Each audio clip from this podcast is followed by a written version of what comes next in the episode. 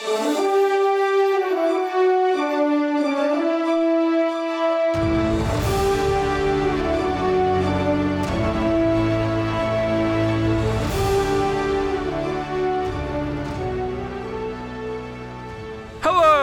and welcome back to Archives of Fabella Daily, the podcast bringing out the dead in a magical world.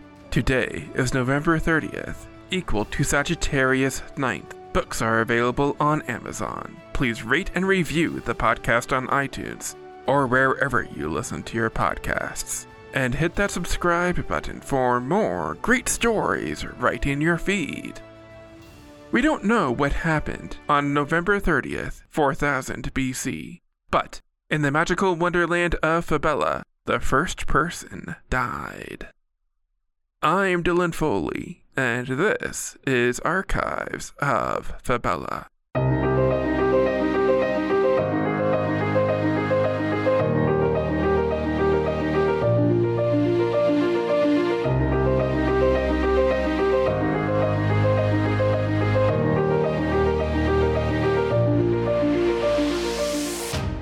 Beyond our world, there is love. Beyond our world, there is war.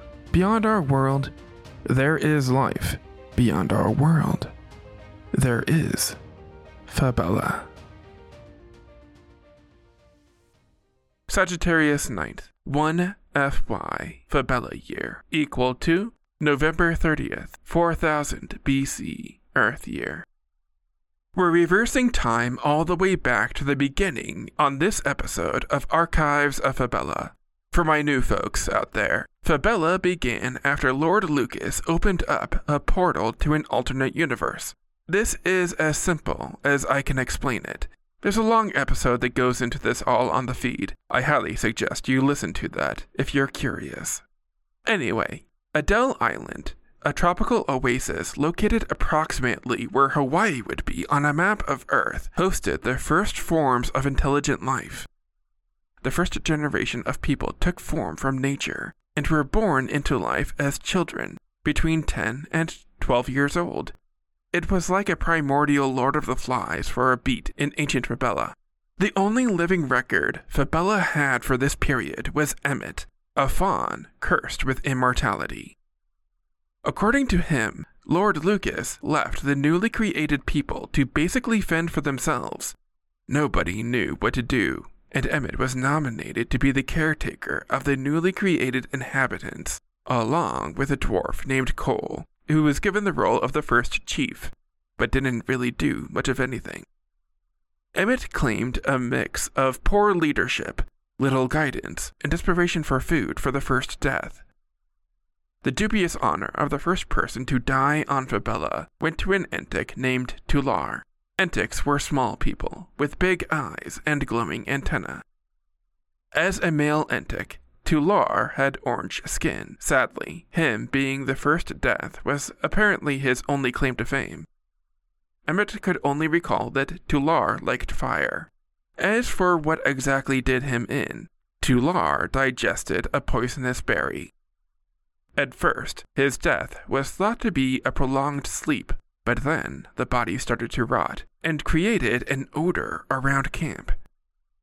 On Sagittarius 9th, desperate to see if Tular could be woken up from his slumber, the young tribal folk created a fire and laid him in it. Tular was cremated on the spot, never waking as the tribal folk thought he would. But burning the body settled the problem of the odor caused by decaying flesh. So when the next person died, they did the same thing to them, and cremation sort of developed into a strange custom. Emmet did go on to admit that a few living people were burned alive in funeral pyres, as early people struggled to recognize the signs of death and associate it with regular sleeping.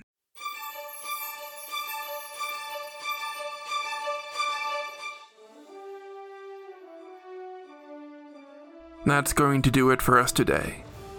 Subscribe now to get more new episodes right in your feed. Rate and review the podcast on iTunes or wherever you listen to your podcasts. Send your questions to archives archivesoffabella at gmail.com. Archives of Fabella is created, produced, and hosted by Dylan Foley, with music by Garrett Ferris and AudioBlocks. Books are available on Amazon in ebook and paperback. As always, look outside of what is possible and think about what might be.